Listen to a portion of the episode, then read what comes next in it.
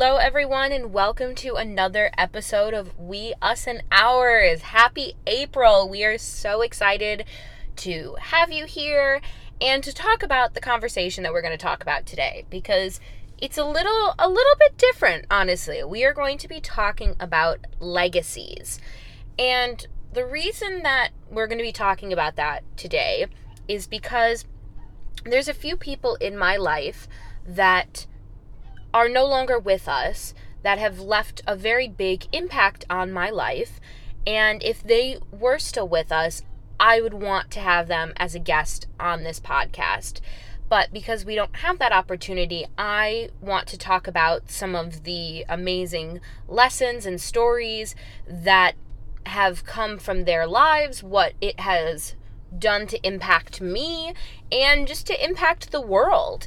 And I know that talking about people that are no longer with us can sometimes be a sad topic, but strap in, like, this is going to be fun. I promise you these are some of the best stories, some of my favorite and funniest stories of these three people that really hold a special place in my heart. I'm just so excited to share these with you, because without these three people and the impact that they've had on my life, I know that I would be a very different person. Some of the lessons that they taught me, I know will stay with me forever.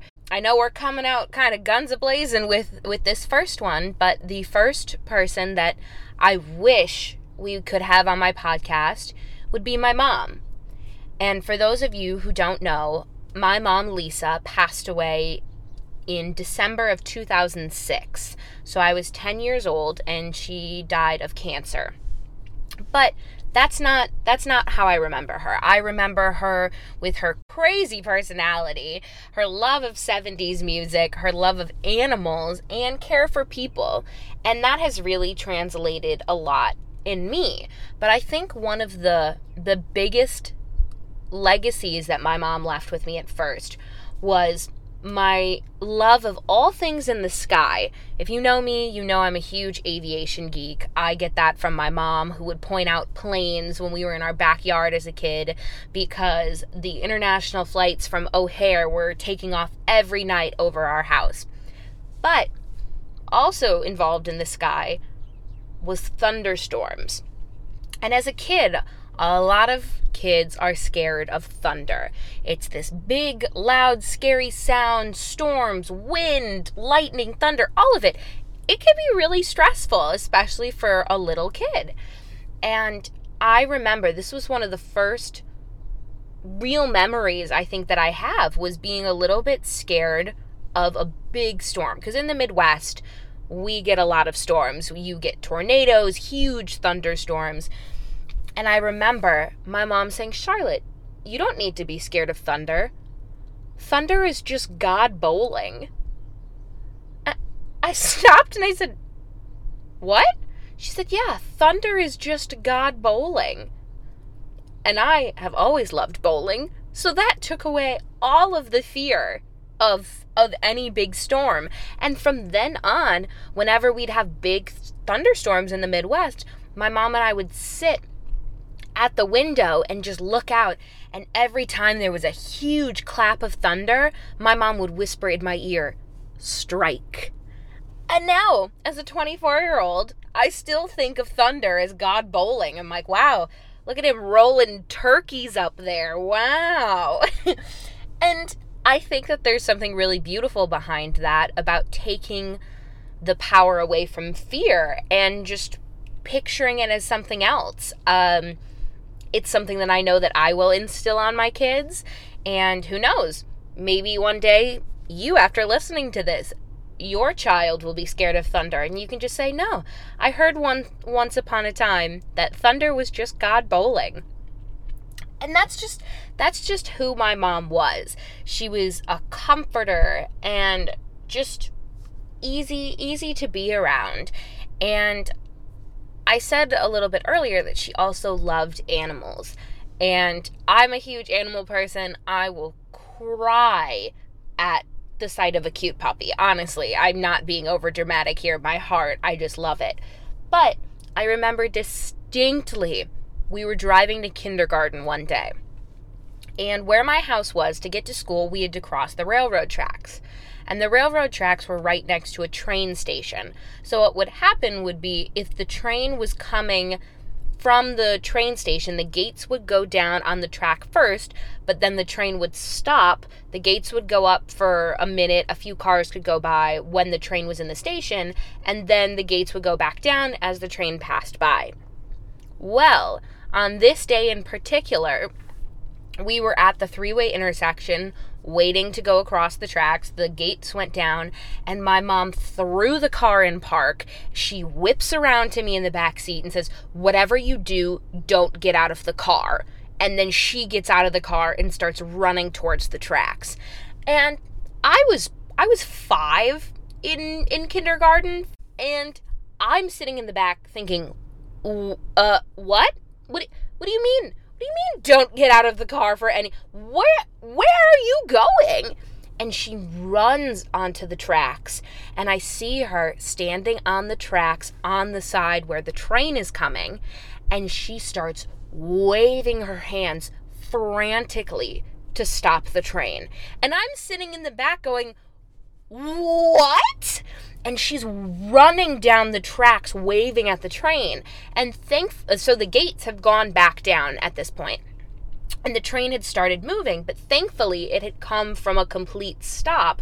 So it it didn't have a lot of speed. So it was able to stop again at my mom's waving it down, being like, no, no, no, stop the train. And everyone is looking. This is kind of rush hour in the morning. Rush hour as much as like suburban Illinois is. But everyone was waiting to cross the tracks. And we're all looking thinking, what on earth is this woman doing? Including myself. And then after the train stops, like middle of the tracks, I see her run back to the crossing pretty much. And there were a family of ducks that were crossing, and some of the babies couldn't hop over the tracks, and they were stuck on the track where the train was coming. So this train was about to plow through some baby ducklings, and my mom said, no, no, no, not on my watch, and got up and ran and waved the train down. And so half of the ducklings and the mom had gotten over to the other side. So my mom scooped up the baby ducklings, brought them over. The mama duck bit my mom, kind of like, excuse me, who are you? Why are you touching my kids?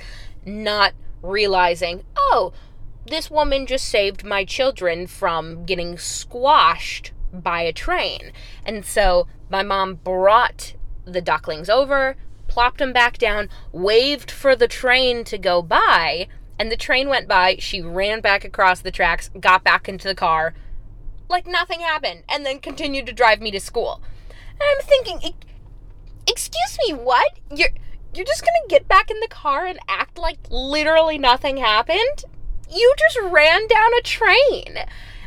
It was absolutely crazy, but that was just, that was the woman that my mom was. She cared for animals, and that's what she wanted even at the end. Instead of, in lieu of flowers, she wanted donations to the local animal shelter that she took me to a lot as a kid. I helped out with the dogs. We had a lot of dogs, and that, that brings me to Ted.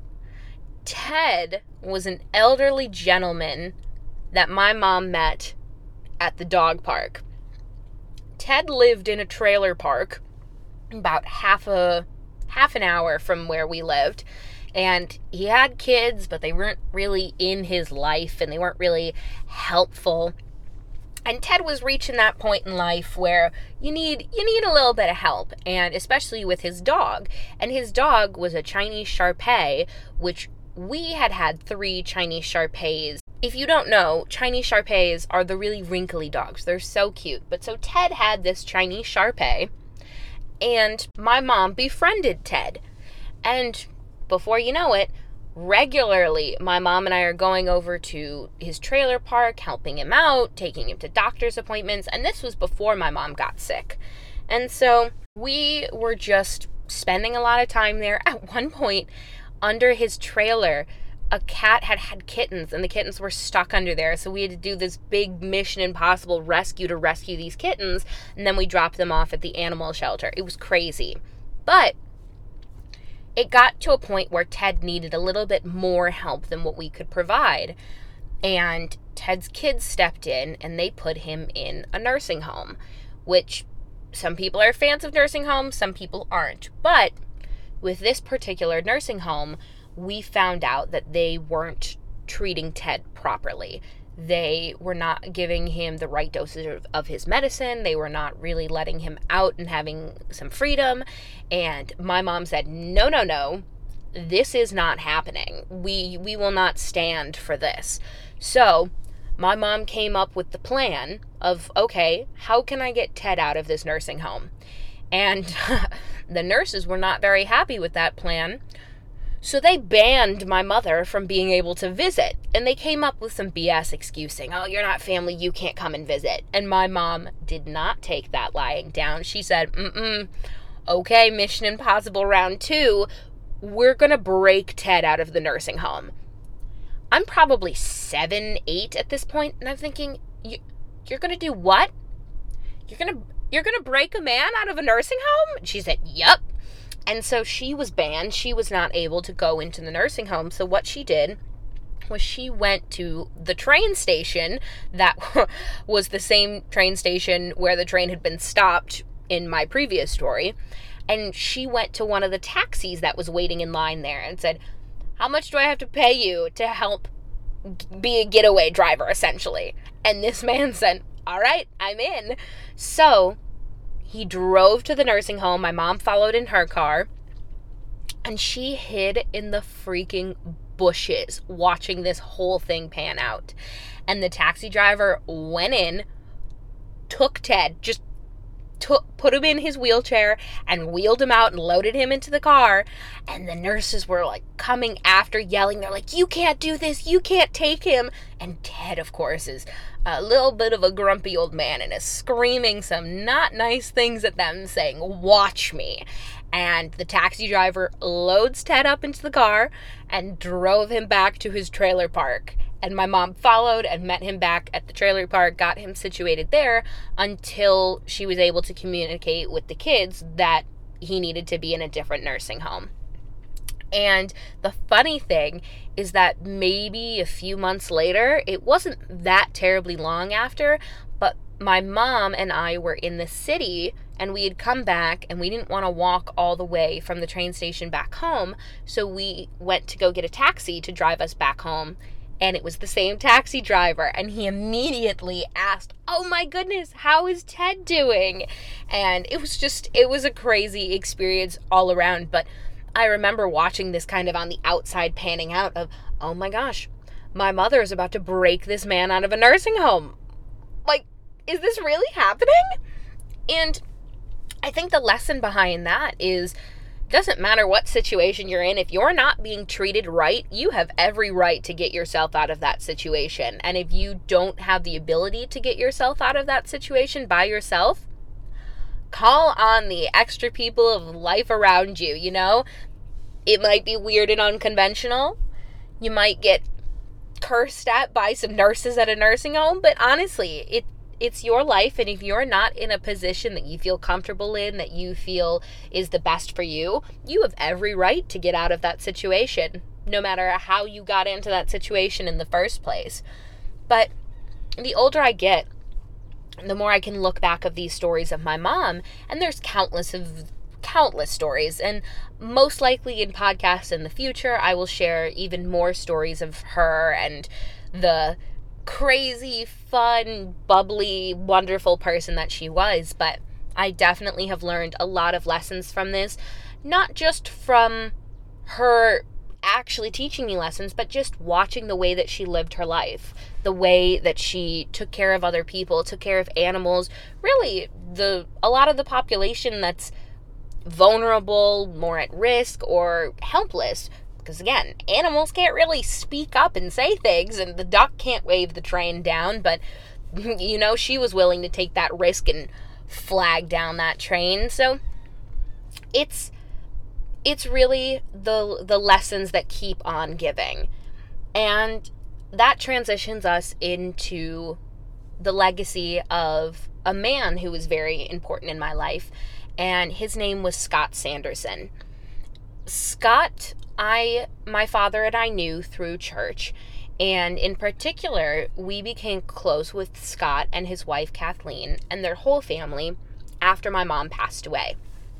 Because my mom passed away in December of two thousand six, December fifth to be exact, and for most people, you might notice that that's right around Christmas. So that kind of sucked. That sucked a lot. Christmas is one of my favorite holidays, so to go from her passing to her funeral the week before Christmas, and then it's the holidays, you're like, oh my goodness gracious, I'm just in, uh, to quote Ron Burgundy, I'm in a glass case of emotions, in not a good way. And it was just my dad and I, so we're kind of looking around thinking, all right, what are we, what are we going to do for Christmas? What's happening? And Scott and his family said, why don't you come hang out with us for Christmas this year? And we're thinking, all right, you know, can't can't turn down an invite. And my dad always jokes around that his favorite food is one that's prepared by someone else. So he's like, yep, I don't have to cook Christmas meal. I am down. And they only lived about ten, fifteen minutes from us, but they have a really big family. And we were the only real non-Sanderson, non-family members there, but it didn't it didn't feel like it at all. I felt immediately adopted into that family. And Scott used to be a professional baseball player. He played for the Cubs, for the White Sox. I believe he played for the Yankees at one point. He, I think he played for Toronto and I think Los Angeles Angels. Honestly, I kind of blend out after the Cubs and the Sox. Um, but I remember that first Christmas, I asked Scott, because as a ten-year-old, this is a professional baseball player, so I'm kind of geeking out a little bit. I said, Scott, what was your favorite team that you played for? He said, come with me. He brought me into the living room or the dining room, and there was a little centerpiece of a sled with a big teddy bear in it, and the teddy bear was dressed as a Cubs player. And he goes, does that answer your question? I was like, yes.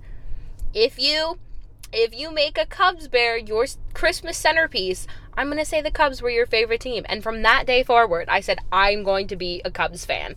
And I was. Still am. And whenever I think of the Cubs, I think of Scott. But that day, everything just kind of felt felt normal for me. And having just gone through a huge loss just a few weeks before, the feeling of normalcy was not wildly found in my life, and it was so appreciated. And I remember just having countless conversations with Scott, and he made you feel like you were the only person in the room.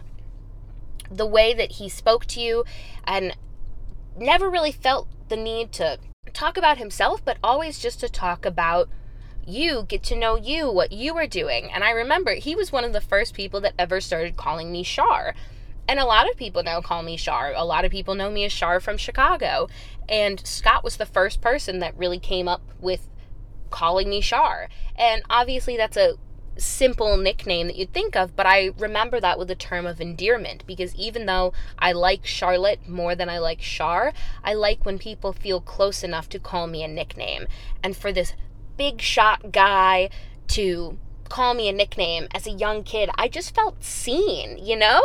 And it was it was incredible. And I remember Scott pulled me aside with his son Patrick, and he said, Charlotte, let me teach you a trick.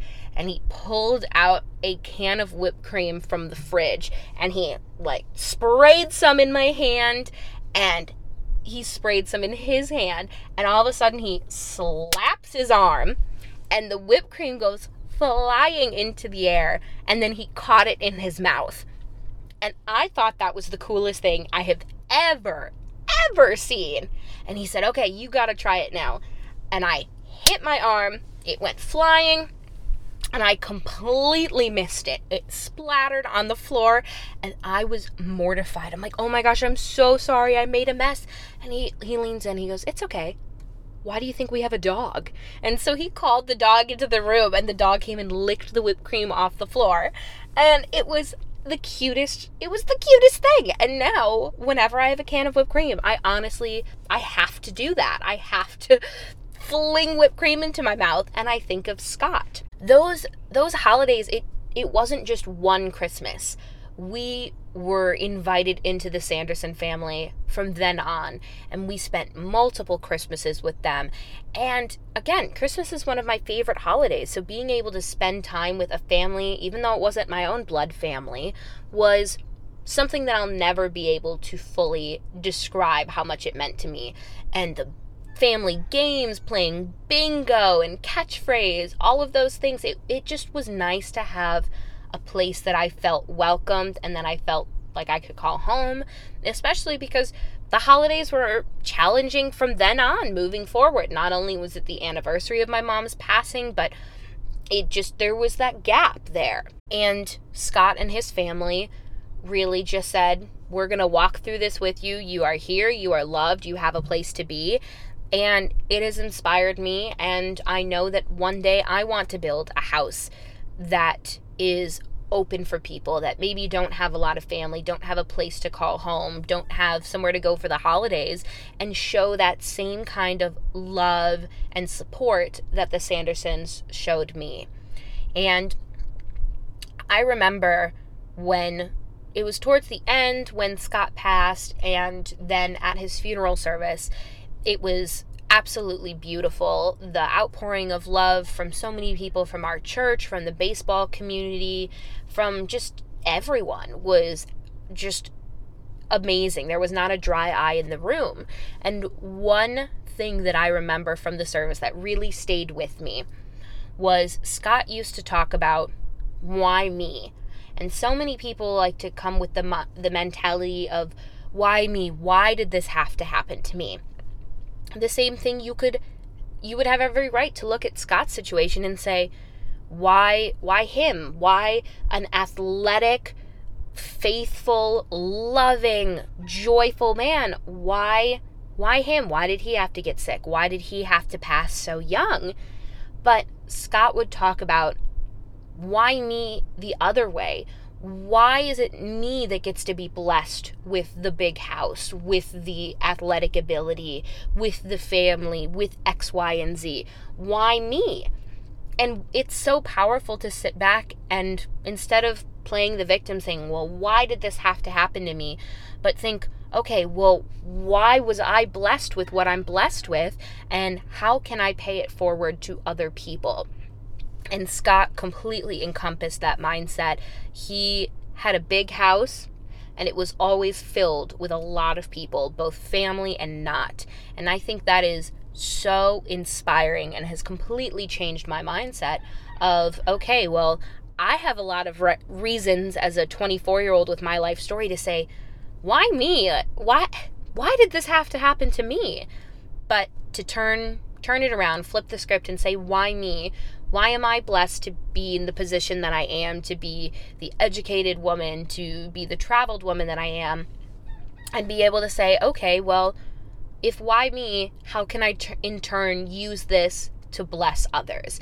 And that has been one of the most powerful life lessons I think I have ever learned. And I will always think of Scott when I see a can of whipped cream, the game catchphrase, and really just when I think of why, why me. And of course, every single time I am rooting on the Chicago Cubs, I am thinking and cheering for Scott. And that transitions into the third and final legacy that I want to talk about today. And that's the legacy of my friend, Joe Laurinaitis. Joe Laurinaitis was An amazing, an amazing man.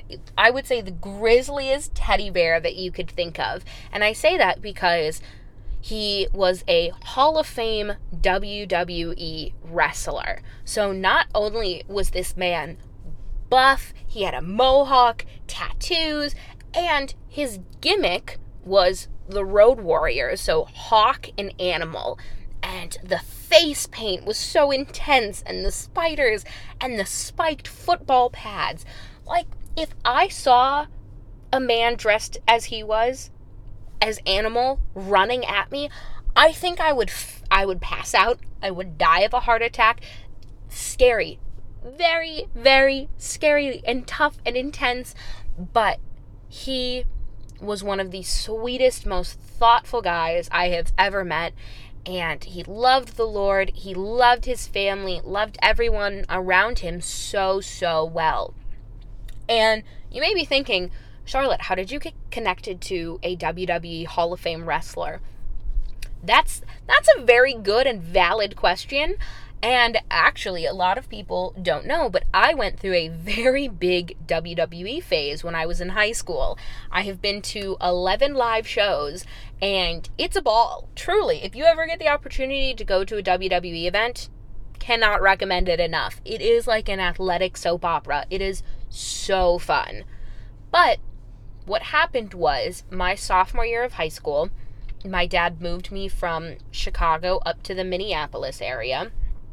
And my dad got connected through another mutual friend for someone looking to do some business together. And his name was Joe Laurinaitis. And my dad stopped and said, Laurinaitis, that, that's an interesting name. Does, is he any relation to John Laurinaitis, the uh, the guy at, at W W E right now? And my dad's friend said, yeah, that's actually his brother. And my dad said, wow, that's so cool. My daughter loves W W E. And he said, well, your daughter might be interested in knowing that Joe is a Hall of Fame wrestler himself. And my dad's thinking, what? So Joe and my dad got connected and started talking more.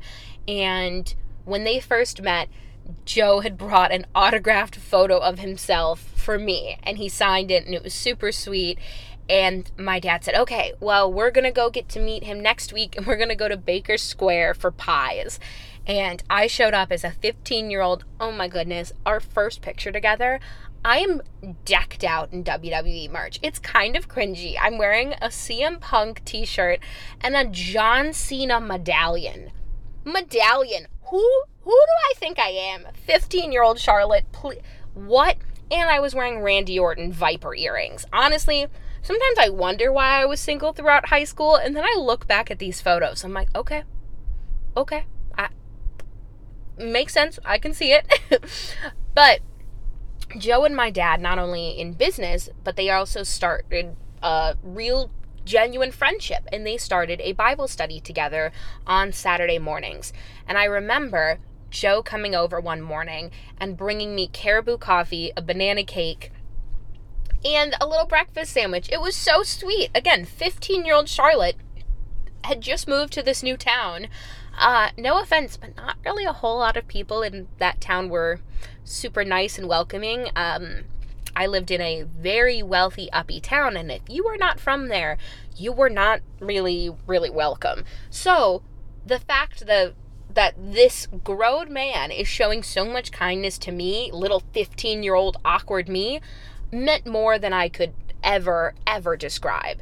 And come spring of that coming coming year, my dad was doing a lot of traveling for work, and Joe called me one day and he said, hey, Charlotte, I know that your dad is going out of town this weekend, and I know that this weekend is Mother's Day, so I know it can be really emotional, and I was wondering if you would like to get dinner with me on Mother's Day with my one-year-old grandson.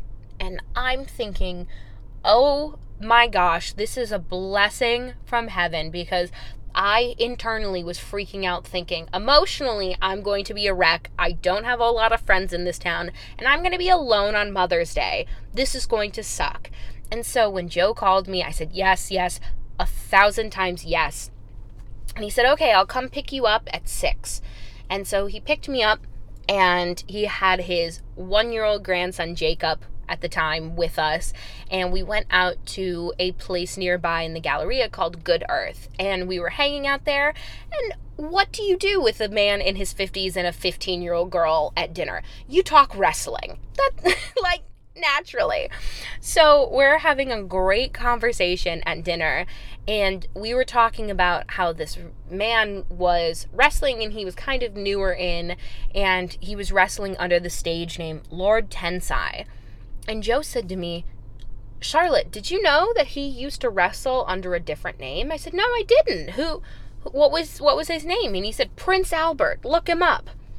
And so very innocent fifteen-year-old Charlotte types in Prince Albert on her phone, and I'm trying to still engage in conversation, so I'm not really looking at what I'm typing. Type in Prince Albert, I'm still making conversation. Without even looking, I clicked on the first one, the first link that comes up when you type in Prince Albert. It was a Wikipedia page, and that was the day that I found out that a Prince Albert is a male genital piercing. No lie. Clicked on it. Wikipedia had a large picture on the front. I yelped, dropped my phone in my hand, and this this was straight out of a movie. It was right at the time when his grandson dropped a fork, so Joe had leaned over to pick it up, and I'm just traumatized, frozen at my phone, looking at this uh, Wikipedia page of a Prince Albert, just in complete disbelief of what has popped up on my phone. And the waiter, of course, walks up, looks down at my phone and sees that and goes, uh, and walks away. And I'm like, no, no, it wasn't, it wasn't, no. And, mm, honestly, one of the most embarrassing moments of my, of my life. I did not know how to recover from that. The waiter looked at me weird the rest of the night. Oh my gosh, it was truly horrific. Um, but makes me laugh, and at least I've been able to save a few people from situations like that, because I had a roommate in college that got a bunny and wanted to name him Prince Albert, and I had to tell her, uh, maybe you should think of naming him something else. But I just, I think back of all of the kindness that Joe showed me, and again, this, this was a big dog, a Hall of Fame W W E wrestler, like a well-established man in his in his fifties, and here's this awkward fifteen-year-old who doesn't have a whole lot of friends, who he doesn't quote-unquote owe me anything and doesn't owe my dad anything, and he genuinely was, he just saw that I was new in this town, needed some friendship, and he was the perfect encompass of loving people the way that Jesus loves people. And not just to me, but to everyone that I saw him interact with. And Joe, unfortunately, passed away very suddenly um, this past year in September, and it really, it really hit me hard. It was, it was sudden. We weren't expecting it, and I, I find peace knowing that the separation is only temporary. With, with all of these three legacies I've talked about, I know that I will see them again, but I just think back of the legacy that, that Joe has left with, with me, with his family, and just the W W E community. He, he really just, he, he shined, he shined. That was just his personality. And the way that Scott impacted the baseball community, you could see that at, at his memorial, just how the baseball community was so impacted by by him and his light. And my mom. My mom was never someone that was in the spotlight or really needed to be the center of attention, but she loved people well. She loved animals. She cared for people. And what all these three people have in common is that, one, they loved others well, and they created safe places for people in whatever environments they were in. They created a safe and comforting environment to say, you are loved, you are seen, you are welcome here as you are. And I find that so beautiful and so inspiring, and the way that I want to live my life, both now and in the future, when I'm a wife, when I'm a mom, when I'm a grandma, and when I'm in my career, in every aspect of my life. I want to be able to create those safe places, and I really hope that you all feel like this podcast is a safe place to come as you are. You are welcome here. You belong here. You are seen. You are loved. And this is an episode just me talking. There's episodes where we have incredible guests, and we just want this to be a safe place that you can come and just learn about the world, learn about some of the amazing people in it, and make you think a little bit, because reflecting on the legacies of these three people, I'm also left thinking myself of what legacy am I leaving and imprinting on other people? They say that you are who you hang around, and you become you become the people that you hang around. So think of the people that are in your life that are leaving a legacy on you, whether they are with us or not. Think about the legacy of just the way that people live their life and how that has impacted you, how that shaped you, but also flip the script and think the people that hang around you, how are you impacting their lives? What kind of legacy are you leaving and imprinting on them? And are you are you happy with that legacy? Or is it something you want to tweak and work on in the future? But I think it's so important to be mindful of how you impact others, but also just to acknowledge how others impact you and let them know. I'm someone who one of my greatest love languages is words of affirmation, so I love being able to share those thoughts with people and get that back to me. So my challenge for you this week is to think about the people that leave a legacy on you and reach out to them and tell them. You don't have to get all sappy like I like to get a lot, but just lean into it and just say, I wanted to appreciate you and just let you know that I... I acknowledge the impact that you've had on my life and how it's helped shape me, and I thank you for that. So I hope that you will run with that challenge. I hope that you resonated with these stories, that you were inspired by my mom, by Scott, by Joe, as much as I've been, and I hope that you feel that you are welcome here and that this is a safe place, and I just hope you have an incredible month. Happy April. Thank you so much for tuning in, and we will see each other again very soon.